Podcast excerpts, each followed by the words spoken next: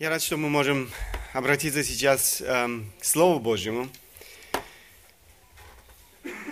Мы хотим с вами сегодня продолжить, если Бог позволит, завершить эм, этот краткий обзор этого небольшого послания, но очень важного, очень актуального для жизни каждого из нас, для нашего времени.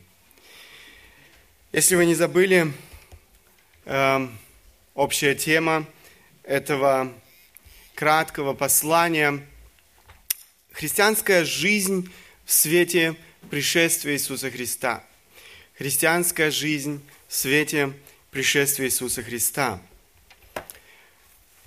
Мы выделили с вами в этом э, небольшом послании три важных аспекта. На два из них э, мы уже с вами обратили наше внимание, немножко больше говорили. Просто чтобы вы могли вспомнить, я еще раз эм, скажу несколько слов о том, эм, к тому, о чем мы уже с вами говорили. Первый аспект, э, на который мы обращали наше внимание, это пришествие Христа и великая надежда. Если вы помните, э, церковь переживала непростое время. Церковь переживала э, гонения, трудности, гонения, которые обрушились на молодую церковь, они не прекращались, но ужесточались.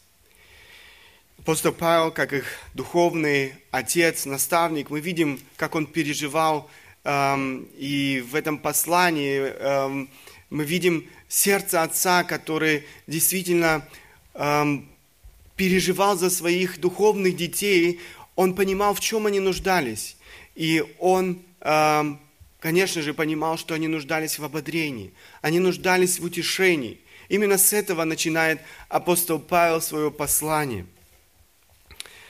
Центральное место в этом ободрении занимает э, великая надежда.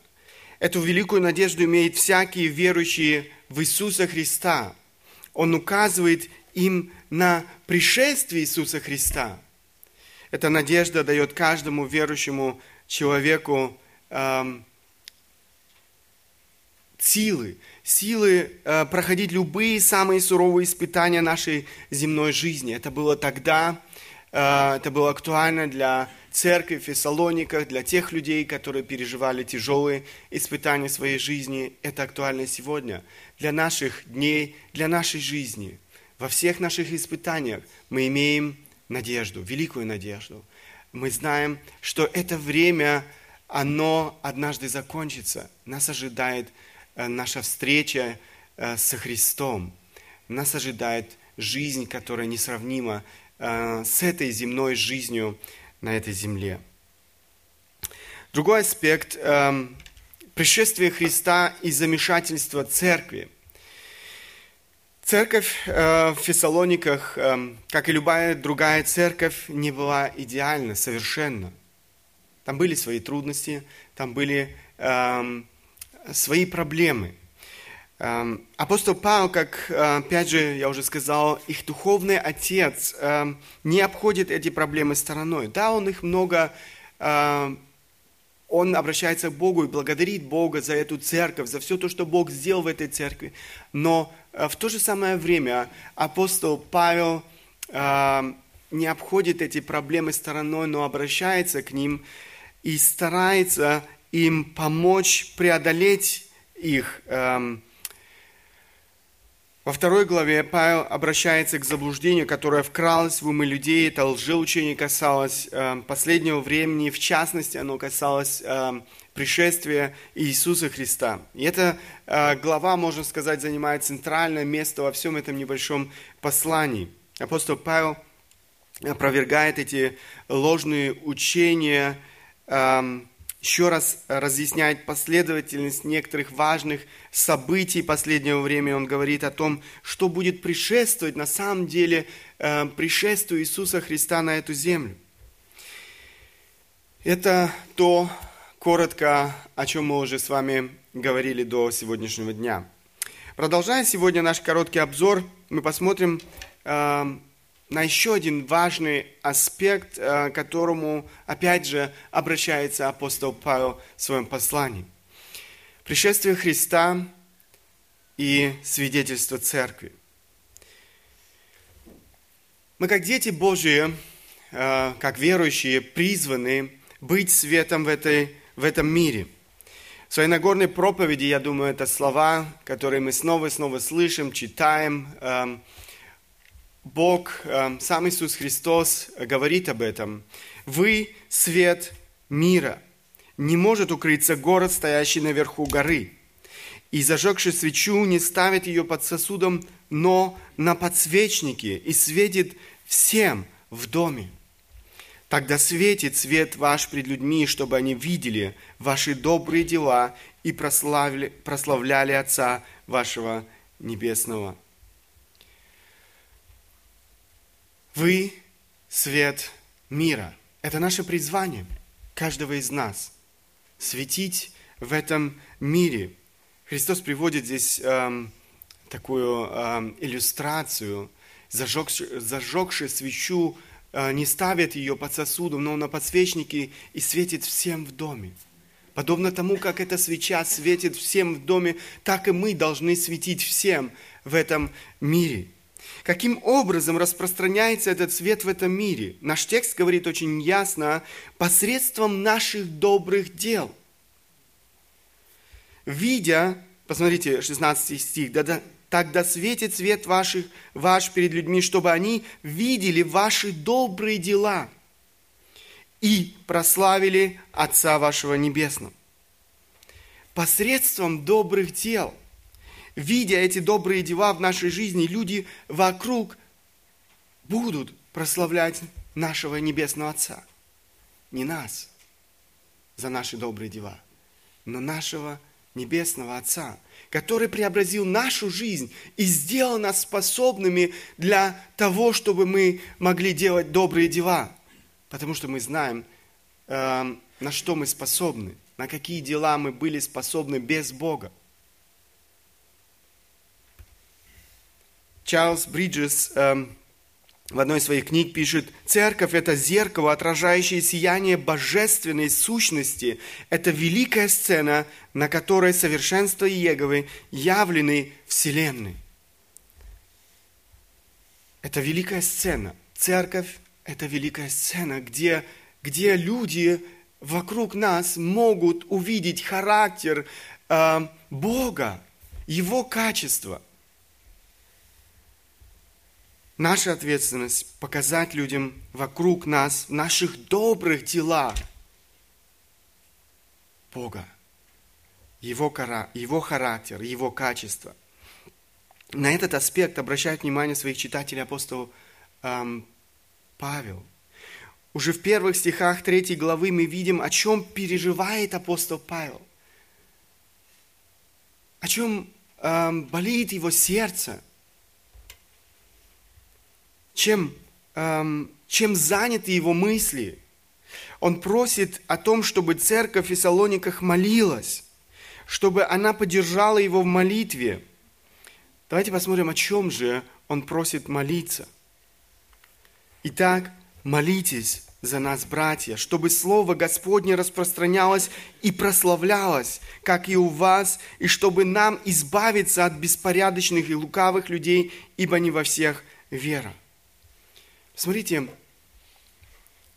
он просит о том, чтобы церковь, во-первых, молилась.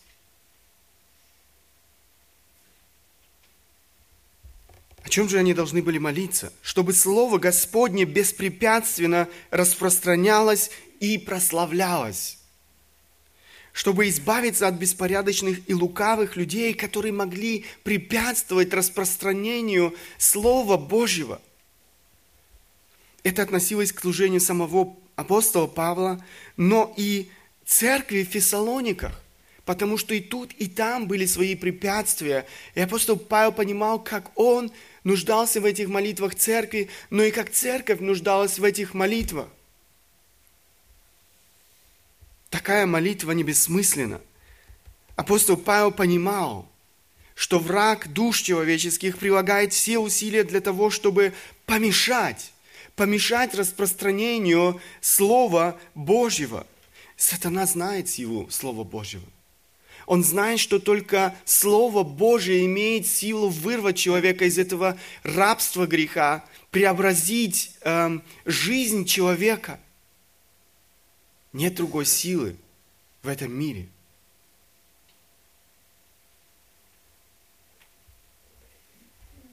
Апостол Павел просит верующих Фессалониках о такой молитве еще и потому, что видел конкретные препятствия для распространения Слова Божьего в жизни самой церкви.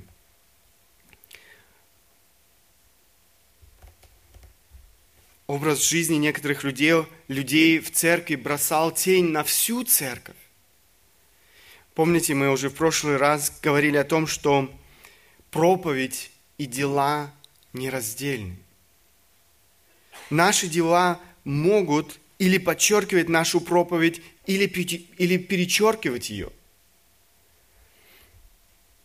Но прежде чем он конкретно указывает на эти препятствия в жизни церкви, на эти проблемы в жизни церкви, он еще раз обращается к Богу он уповает на Бога, он просит Бога, чтобы Бог утвердил их в вере, чтобы Бог сохранил их от лукавого, чтобы Он помог им следовать Божьими путями, поступать праведно. Посмотрите, второе послание к фессалоникийцам, 3 глава с 3 по 5 стихи.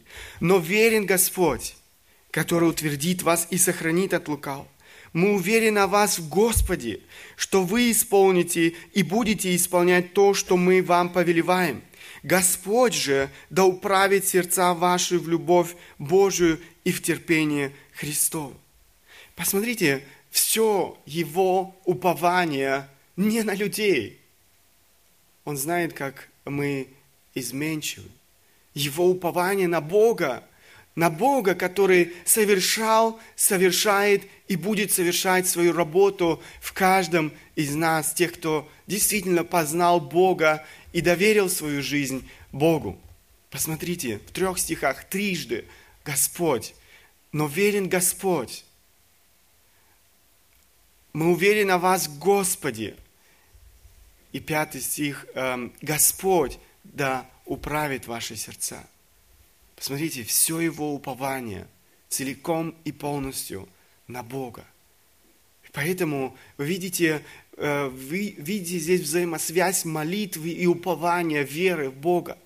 Потому что он уповал на Бога, поэтому он обращался к Богу. Потому что он знал, что действительно Бог силен помочь здесь, в этой церкви, в э, Фессалоник, э, Фессалониках. Он просит их молиться, молиться об их служении молиться, о том, чтобы Слово Божье распространялось и дальше в их городе, для того, чтобы еще многие люди познали благодать и милость и обратились к Богу. Апостол Павел был человеком молитвы. Он молился сам, но и призывал верующих снова и снова обращаться к Богу в молитве, искать лица Божьего. Он осознавал, что все наши усилия без Бога не имеют никакой силы. Мы можем много э, предпринимать всевозможных э, усилий. Мы можем быть заняты 24 часа в день. Но если мы исключаем Бога из всего того, что мы делаем, мы не можем ожидать Божьих благословений в нашей жизни. Наша жизнь – это духовная брань. И чтобы победить в этой духовной брани, мы нуждаемся в помощи Бога. Без Него мы обречены на поражение. Далее следуют некоторые важные наставления. Я уже говорил, что ложное учение привело к ложному греховному поведению, к беспорядку, бесчинству, эм, под влиянием лжеучителей, которые, как мы уже с вами говорили, искажали библейское учение последнем времени, в частности, учение о пришествии Иисуса Христа, некоторые верующие – Фессалониках, думая, что пришествие Христа близко, стали пренебрегать своей ответственностью в жизни настоящей. Они отказывались работать и вели праздный образ жизни, суетились. Таким образом, они вели паразитический образ жизни, питаясь за счет э, других людей в церкви. Они вели себя несправедливо по отношению к своим собратьям. Все это разрушало доброе свидетельство церкви. Уже в своем первом послании к фессалоникийцам Павел обращается к этой теме. Помните, мы с вами об этом говорили уже. Эм, первое послание фессалоникийцам, 4 глава, 10-12 стих. «Ибо вы так и поступаете со всеми братьями по всей Македонии. Умоляем же вас, братья, более преуспевать и усердно стараться о том, чтобы жить тихо, делать свое дело и работать своими собственными руками, как мы заповедовали вам, чтобы вы поступали благоприлично перед внешними и ни в чем не нуждались. Наставления апостола Павла должны были помочь эм, людям в церкви исправить свои ложные, в первую очередь, ложные убеждения. Помните, мы с вами в прошлый раз говорили, как это взаимосвязаны, ложные убеждения и э, практика нашей жизни. Так вот, апостол Павел очень много делает для того, чтобы э, исправить их ложные убеждения, и это должно было иметь своим следствием э, исправить поведение, исправить э, э, некоторые поступки, которые однозначно были неугодны Богу.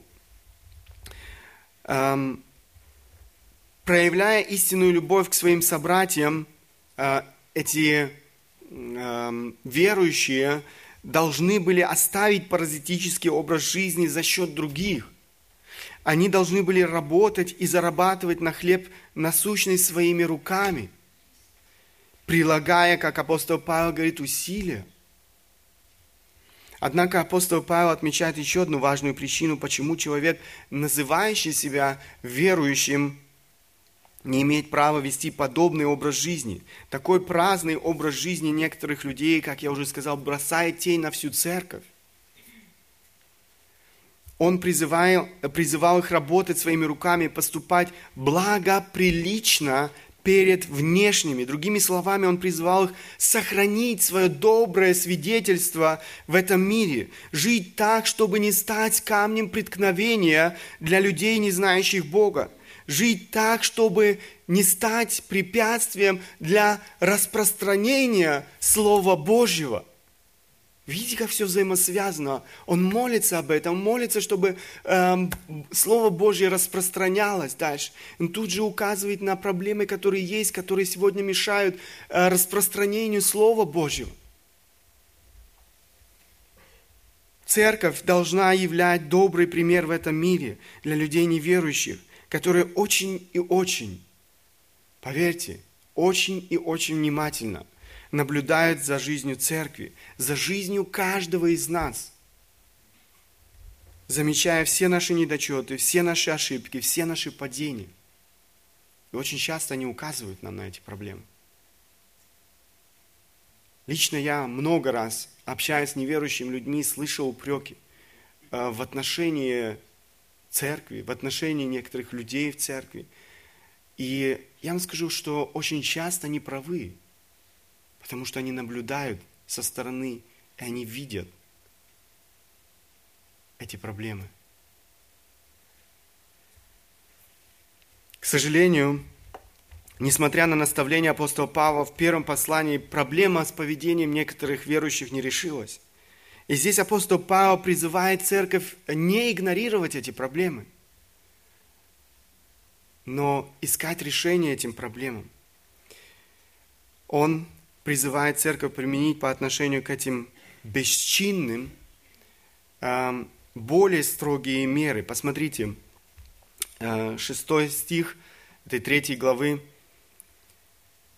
«Завещаем же вам, братья, именем Господа нашего Иисуса Христа, удаляться от всякого брата, поступающего бесчинно, а не по преданию, которое приняли от нас». Посмотрите, как строго э, звучит э, повеление апостола Павла, Бог не смотрит на грех сквозь пальцы. И Он учит и нас не смотреть на грех сквозь пальцы. Если мы читаем дальше, посмотрите 7-10 стихи. «Ибо вы сами знаете, как должны вы подражать нам, Ибо мы не бесчинствовали у вас, ни у кого не ели хлеба даром, но занимались трудом и работаю ночь и день, чтобы не обременить кого из вас. Не потому, чтобы мы не имели власти, но чтобы себя самих дать вам в образец для подражания вам, нам. Ибо когда мы были у вас, то завещали вам сие, если кто не хочет трудиться, тот и не ешь. Апостол Павел говорит или а, снова напоминает им о своем собственном примере. Он, они, а, апостолы, а, те, кто сопровождал апостола Павла, стали образцом для них. Они не подавали им негативный пример – но они э, старались жить так, чтобы стать образцом, примером для самой церкви, и чтобы сама церковь следовала этому примеру. И он указывает здесь на этот пример э, их собственной жизни. Посмотрите, э, Второе послание Фессалоникийцам, 3 глава, следующие стихи, 11-12 стихи. «Но слышим, что некоторые у вас поступают бесчинно, ничего не делают, а суетятся. Таковых увещеваем и убеждаем Господом нашим Иисусом Христом, чтобы они, работая в безмолвии, безмолвии, ели свой хлеб. Вы же, братья, не унывайте, делая добро. Если же кто не послушает слова нашего во всем послании, того имейте на замечание, не сообщайте с ним, чтобы устудить его, но не считайте его за врага, а вразумляйте как брата. Речь идет о церковных, эм, о церковной дисциплине, о мерах церковной дисциплины. Мы не имеем права эм, проявлять терпение по отношению к греху э, в церкви. Мы читаем послание к Ефесянам, что Христос возлюбил церковь и предал себя, чтобы представить ее себе славную церковью, не имеющую пятна или порока, или чего-либо подобного, но дабы она была свята и непорочна. Это стандарты Божьи. Это то, к чему призывает нас Бог. Это то, что Бог ожидает от нас с вами. Христос дорожит чистотой церкви. Она стоила ему жизни, поэтому и мы не имеем права пренебрегать ее чистотой и святостью. Лишаясь чистоты, в цер... Э, лишаясь чистоты э, в церкви, мы лишаемся многого. Наше свидетельство в этом мире лишается всякой силы. Люди не будут верить нашей проповеди. Мы не можем являть свет этому миру, если сами живем во тьме. Если наша жизнь противоречит нашим словам, люди не будут верить. Все попытки донести Евангелие людям в этом мире будут безуспешными, если мы хотим быть светом в этом мире. Если мы хотим приобретать новых людей для Бога, нам необходимо следовать указаниям Иисуса Христа, а, нам необходимо самим пребывать в жизни святости. И тогда, когда мы видим грех, нам необходимо прибегать к этим мерам церковной дисциплины. Об этом говорит Слово Божье. Это то, чему учит здесь апостол Павел людей э, в церкви Фессалоника. И Библия предписывает нам конкретные шаги в случае, если человек упорствует в грехе. В свое время мы уже говорили об этой э, теме, и э, был целый ряд проповедей, э, касающихся этой важной темы. Я думаю, еще можно найти на нашем сайте. К сожалению, у нас нет сегодня времени более подробно остановиться и посмотреть все эти нюансы, детали эм, церковной дисциплины, о, которой говорит Слово Божье. Но что я хотел бы еще, на что я хотел бы еще обратить ваше внимание, так это на то, какой грех стал причиной для церковных мер или э, церковной дисциплины в церкви. Кого апостол Павел называет здесь бесчинными? Речь идет о людях, которые не хотели работать. Вели праздный образ жизни, жили за счет других людей, написано, суетились. Это часто следствием того, когда люди ведут праздный образ жизни, эм, эм, суета – это то, что является Э, следствием такой праздной жизни. Бог повелевает нам работать. Работать нам просто необходимо, иначе у нас не будет даже самого необходимого еды, одежды, крыши над головой.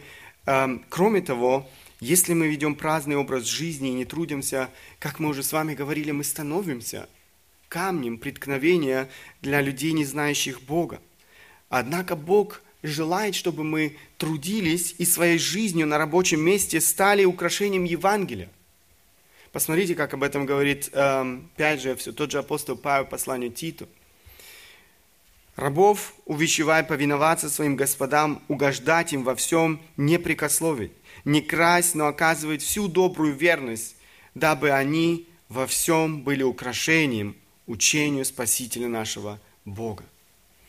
Да, вы скажете, э, как это подходит к нам. Да, мы сегодня, э, мы живем сегодня в обществе, которое не знает вот этих отношений рабов и господ, по крайней мере, официально, неофициально такие отношения уже э, существуют и в наше время. Однако это не будет ошибкой применить э, эти стихи к отношениям работодателя и подчиненного или служащего, э, рабочего. Апостол Павел призывает нас стать посредством своего труда, э, своей трудовой деятельности, можно сказать, украшением учению Иисуса Христа, украшением Евангелию Иисуса Христа – мы можем посредством своей трудовой деятельности стать украшением Евангелию Иисуса Христа. Мы призваны трудиться и на нашем рабочем месте прославлять Бога. Посмотрите э, послание к Колоссянам, 3 глава, 23 стих. «И все, что делаете, делайте от души, как для Господа, а не для человеков». Посмотрите, все, здесь нет исключений. Все, что мы делаем, мы должны делать как для Господа. Мы должны делать от души, как для Господа, а не для людей. Это касается и нашего труда. Мы должны трудиться в первую очередь не для работодателя, а для Господа. Мы не должны делать разделение, это труд светский, это труд э, Э, христианский, э, в церкви и так далее, или труд Божий. Библия не знает такого разделения. Светский это труд, или труд это в церкви. Все, что мы делаем, мы должны делать как для Господа. Мы должны служить Богу всегда и во всем, каждое мгновение нашей жизни. Наша светская работа должна быть служением Богу. Работа – это не проклятие, как некоторые это, к сожалению, видят – если вы посмотрите Библию, вы увидите, что сам Бог а, работает. После того, как Бог сотворил этот мир, животных, людей, мы читаем, Он решил отдохнуть от своих дел. Посмотрите, Бытие 2 глава 2 стих. «И совершил Бог седьмому дню дела свои». Он работал. которые он делал, и почил в день седьмой от всех дел своих, которые делал. Если сам Бог работает, значит это хорошо. Там же в Бытии мы читаем о том, что Бог создал нас по образу своему и дал нам повеление обладать землей и владычествовать над ней. Чтобы обладать землей и властвовать над ней, необходимо работать. Здесь никак не обойдется без работы. То есть сам Бог повелевает нам работать, быть творческими. Наш труд должен отражать Божью славу. Мы должны сознательно искать работу, чтобы жить согласно Его замыслу. Это ненормально, если кто-то здесь сегодня, кого-то здесь сегодня устраивает положение безработного. Это ненормально, э, что э, ты не предпринимаешь в твоей жизни э, ничего для того, чтобы найти работу, устроиться на работу – это ненормально, если ты действуешь, э, довольствуешься социальной помощью государства и не готов палец о палец пошевелить, чтобы изменить это положение. Библия не приветствует этого отношения к работе. Называет это грехом. Джон Пайпер пишет в одной из своих книг, нас должна беспокоить проблема безработицы. Прежде всего, это не экономическая проблема, хотя таковой она тоже является. В первую очередь, это богословская проблема. Люди созданы по образу Божьему и наделены чертами своего Создателя, которые подталкивают их к творческой, полезной, радостной и славящей Бога работе. Посему длительная бездеятельность, когда возможность есть, приносит время вины и никчемности. Вы понимаете, что это заложено Богом в нас. Это то, к чему мы призваны. И если человек избегает этого, если человек игнорирует тогда, когда эта возможность есть, он разрушает свою собственную жизнь. До того, как грех вошел в этот мир, все было прекрасно. Работа приносила человеку истинное наслаждение. Однако после грехопадения многие, многое изменилось. Эти перемены заключались в том, что работа стала тяжелой. Да, э, действительно. Э, и наша работа сегодня приносит нам немало трудностей. Работа стала тяжелой, работа э, перестала приносить радость, но стала приносить разочарование, ощущение бесполезности. Посмотрите, э, как это описывает Библия. Бытие 3 глава 17-19 стихи. Адам уже сказал, за то, что ты послушал голоса жены твоей и ел от дерева, о котором я заповедал тебе, сказав, не ешь от него, проклята земля за тебя. Со скорбью будешь питаться от нее во все дни жизни твоей. Видите, в жизнь человека пришла скорбь. Работа стала приносить э, скорбь. Терния и волчцы произрастит она тебе, и будешь питаться полевой травой. В поте лица твоего будешь есть хлеб, доколе не возвратишься в землю, из которой ты взят, ибо прах ты и в прах возвратишься. Раньше человеку не нужно было заботиться о насущном хлебе. Бог сам заботился о всем необходимом. Человек наслаждался работой, являясь в работе творцом, можно сказать. Эм, это все было до грехопадения, но после грехопадения в своей работе человек стал испытывать усталость, скорбь, разочарование. Эм, это следствие грехопадения. Теперь он сам должен был со скорбью питаться от земли, как здесь написано эм, в Бытие. В этом заключалось проклятие Бога. Ни один а, человек, живущий на этой земле, не может избежать следствия этого проклятия в своей жизни. Даже после того, как мы уверовали и познали освобождение от проклятия, греха падения, пока мы живем на этой земле, некоторые составляющие этого проклятия будут сопровождать нас до самого последнего дня этой земной жизни. Только в вечности мы испытаем окончательное освобождение от всех последствий грехопадения человека. Однако уже сегодня работа может приносить нам радость и удовлетворение. Все, познавшие Бога, обретают иное отношение к работе. Работа приобретает смысл. На первом плане уже не материальная выгода от работы, хотя и это немаловажно, э, но то, что приносит мой труд Богу и обществу, в котором я сегодня живу – мы, как дети Божьи, имеем обещание Бога о том, что Он будет заботиться а, в нашей жизни о хлебе насущном. Бог верен своему Слову. Посмотрите, а, сам Бог призывает нас.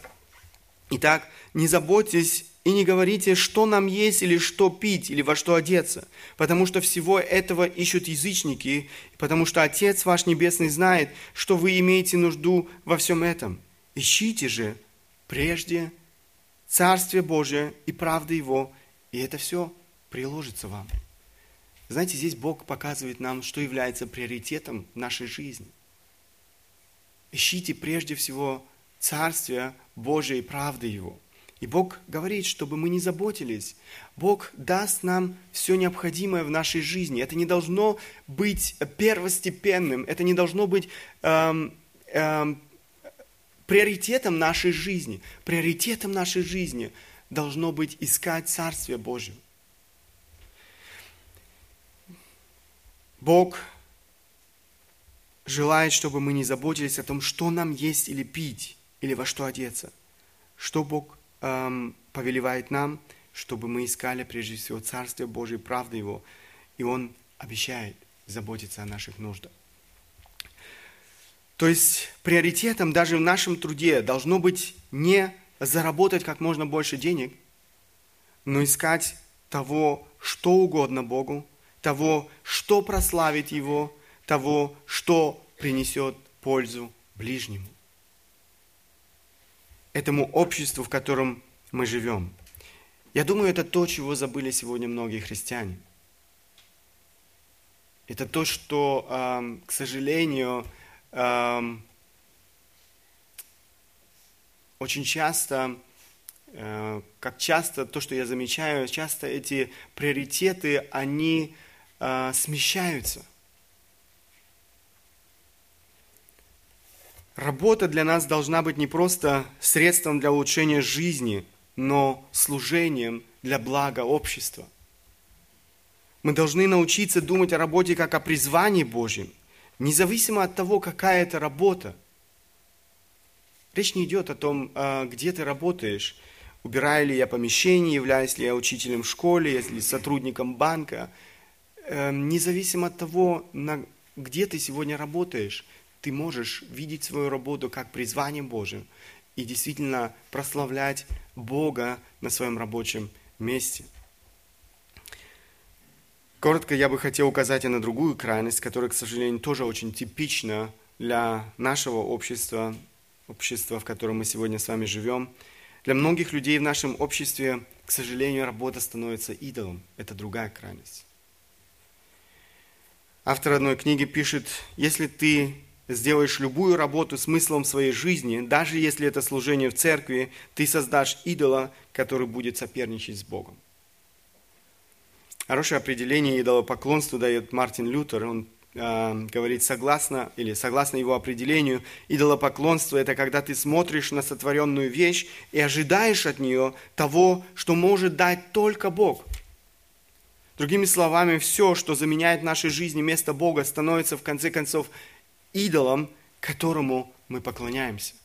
К сожалению, в обществе, в котором мы сегодня живем, работа стала для многих просто этим идолом. Это то, что происходит в жизни многих современных людей, которых нельзя назвать людьми ленивыми. Они очень много трудятся, они очень и очень много времени уделяют работе, пропадают, можно сказать, днями на работе, но при этом не замечают того, что их работа эм, уже давно для них стала идолом, которому они поклоняются. Работа для них стала смыслом жизни, работа для, для них стала э, средством самоопределения, самоутверждения – Работа для них стала способом обрести значимость, обрести уверенность в себе. Вы видите, э, как э, этот идол, как работа может стать идолом и заменять место Бога. Потому что, в принципе, это то, что Бог дает каждому из нас, если мы эм, э, обращаемся к Нему. Он должен быть смыслом нашей жизни. Он должен нам давать э, необходимую уверенность в нашей жизни, безопасность. Это то, эм, что Бог обещает каждому из нас, если мы эм, приходим к Нему. И многое-многое другое, что можно было бы сейчас перечислять здесь. Я хотел бы, чтобы каждый из нас испытал себя. Почему ты сегодня работаешь или почему ты сегодня не работаешь? Что движет тобою? Прославляешь ли ты Бога своим трудом? Желаешь ли ты быть полезным этому обществу, в котором ты сегодня живешь? Проявляешь ли ты любовь к ближнему на своем рабочем месте? Являешь ли, являешься ли ты благословением для людей, которые тебя окружают на работе? Стараешься ли ты делать свою работу ответственно и прилежно, являясь примером и образцом для людей, которые тебя окружают? Вкладываешь ли, вкладываешь ли ты с радостью свое творчество, свои силы, свою энергию, чтобы быть эффективным на рабочем месте? Являешь ли ты через э, твой труд, являешься ли ты, ты через твой труд украшением для учения Иисуса Христа, для Евангелия? Или же эм, первостепенным для тебя в твоем труде является желание заработать деньги, а все остальное, на все остальное тебе наплевать.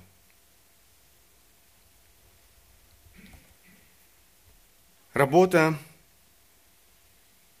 Возможно, для тебя стало ежедневным отбыванием наказания в э, тюремным заключением на 8 часов. К сожалению, такое тоже часто встречается. Люди только и ждут и смотрят каждые пять минут на э, часы, когда, наконец, закончится этот рабочий день, закончится мое тюремное заключение на 8 часов. Если мы делаем, если мы поступаем согласно воле Божьей, если мы ищем Бога в нашей жизни, где бы то ни было, если, мы, если цель нашей жизни действительно прославлять Бога, э, будь то на рабочем месте, дома, в церкви, где бы то ни было, Бог позаботится о нас. Бог позаботится о наших насущных нуждах. Бог желает употребить каждого из нас на нашем рабочем месте для своей славы, для того, чтобы люди, которые нас окружают э, на нашем или вокруг нас э, на работе, могли тоже услышать Евангелие. И не только услышать Евангелие, могли увидеть жизнь, могли увидеть жизнь, преображенную Евангелием. На кухне, на стройке, в бюро, в детском садике или школе мы разбросаны действительно по самым разным э, местам, и для этого есть своя цель. Бог использует все это для того, чтобы люди вокруг нас могли слышать Евангелие, для того, чтобы люди могли видеть преображенную Богом жизнь, преображенную э, Евангелием жизнь.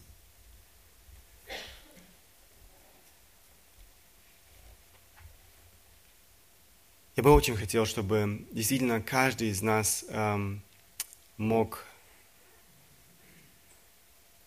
жить, прославляя Бога своей жизнью, где бы то ни было, на рабочем месте, в церкви, дома.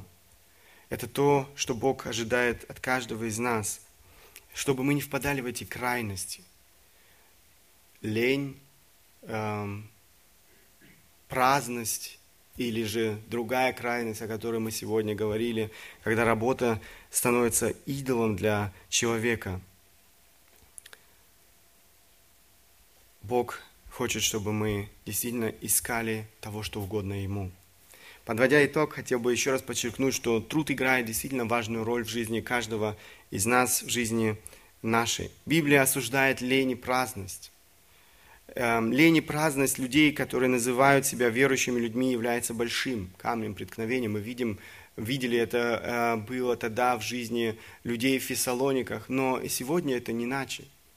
И сегодня, когда люди смотрят и видят, что человек, э, который э, мог бы работать и действительно посвящать себя, эм, свою жизнь этому обществу, но при этом не прилагает никаких усилий для того, чтобы найти работу, для того, чтобы работать, и все время предъявлять какие-то э, стандарты, требования, невыполнимые к, я не знаю, к работодателю.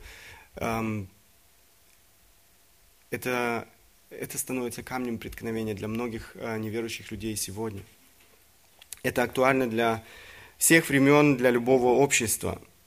Такой образ жизни бросает тень на всю церковь и препятствует распространению Слова Божьего – Люди вокруг нас должны знать нас, э, те, кто называет себя христианами, как людей прилежных, как людей трудолюбивых, как тех, кто на работе проявляет инициативу, кто работает с радостью, ища благо обществу, в котором он живет.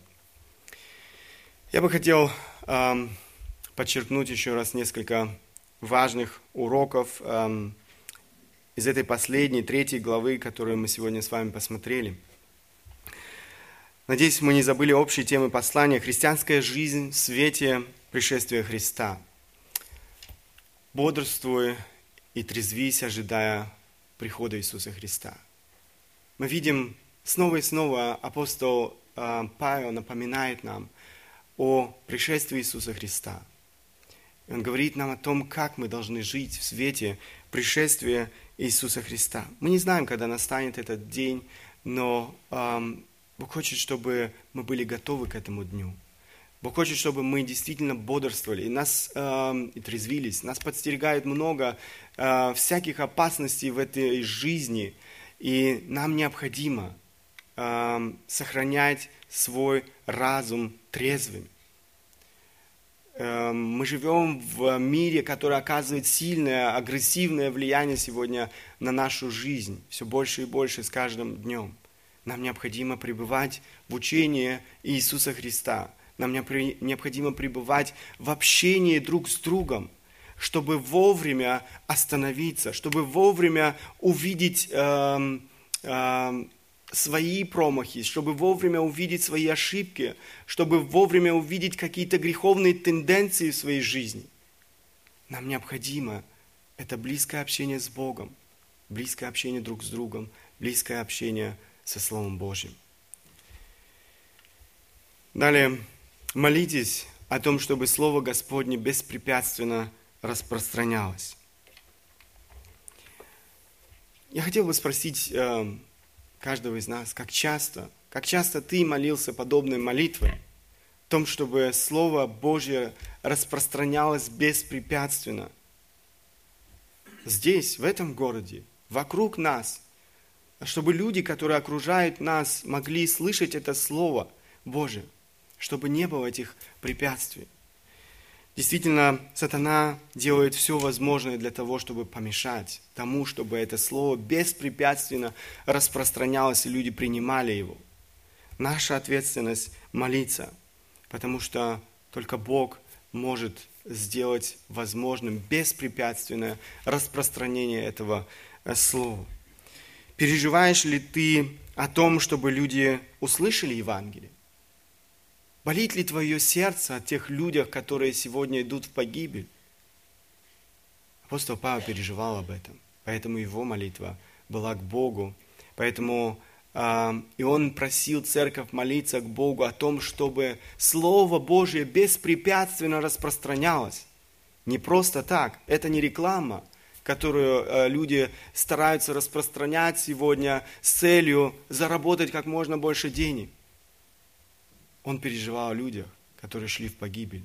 И поэтому он молился к Богу о том, чтобы Слово Божье распространялось беспрепятственно. Прилагаешь ли ты лично усилия для того, чтобы люди в твоем окружении услышали Евангелие? Бог хочет использовать каждого из нас для того, чтобы люди слышали Евангелие. Далее, живи так, чтобы твоя жизнь была украшением для Евангелия.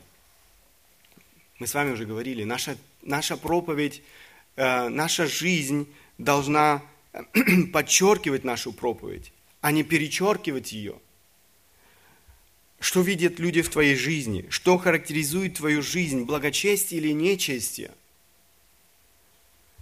Видят люди в твоей жизни дела плоти. Помните, да, этот список э, в послании Галатам, все эти дела плоти, э, которые там упоминаются – или видят люди в твоей жизни плоды Духа Святого?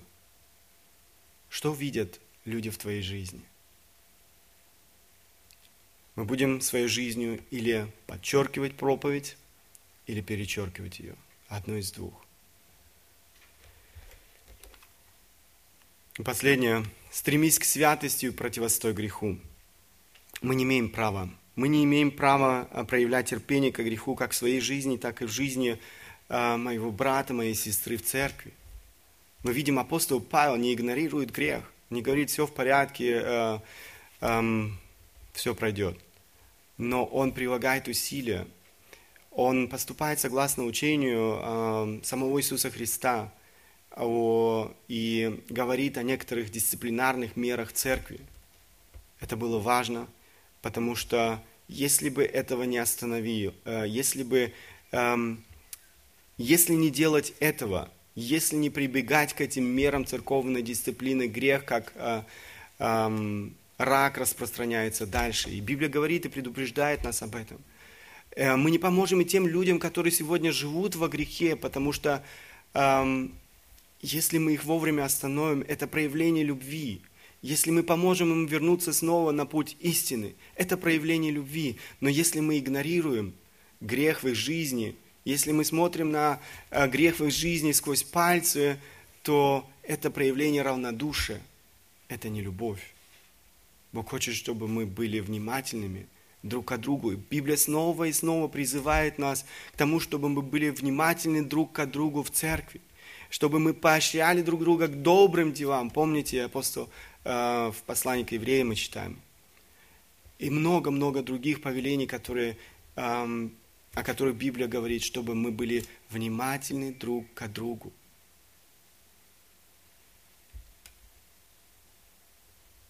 Я желаю очень, очень желаю каждому из нас, чтобы мы действительно, чтобы это не оставалось просто теорией эм, для нашего, для нашей головы, но чтобы это нашло свое отражение в сердце каждого из нас, чтобы мы жили этими истинами, чтобы мы действительно стремились эм, посвящать свою жизнь Богу, прославлять Бога. И э, Бог действительно открывает нам свою волю очень ясно, и помогает нам понять, каким образом мы можем прославлять нашего Бога в нашей жизни, где бы это ни было, в нашей семье, в церкви, на работе. Я бы очень хотел, чтобы каждый из нас стремился к этому в своей жизни, да прославится Божье имя в жизни каждого из нас. Аминь.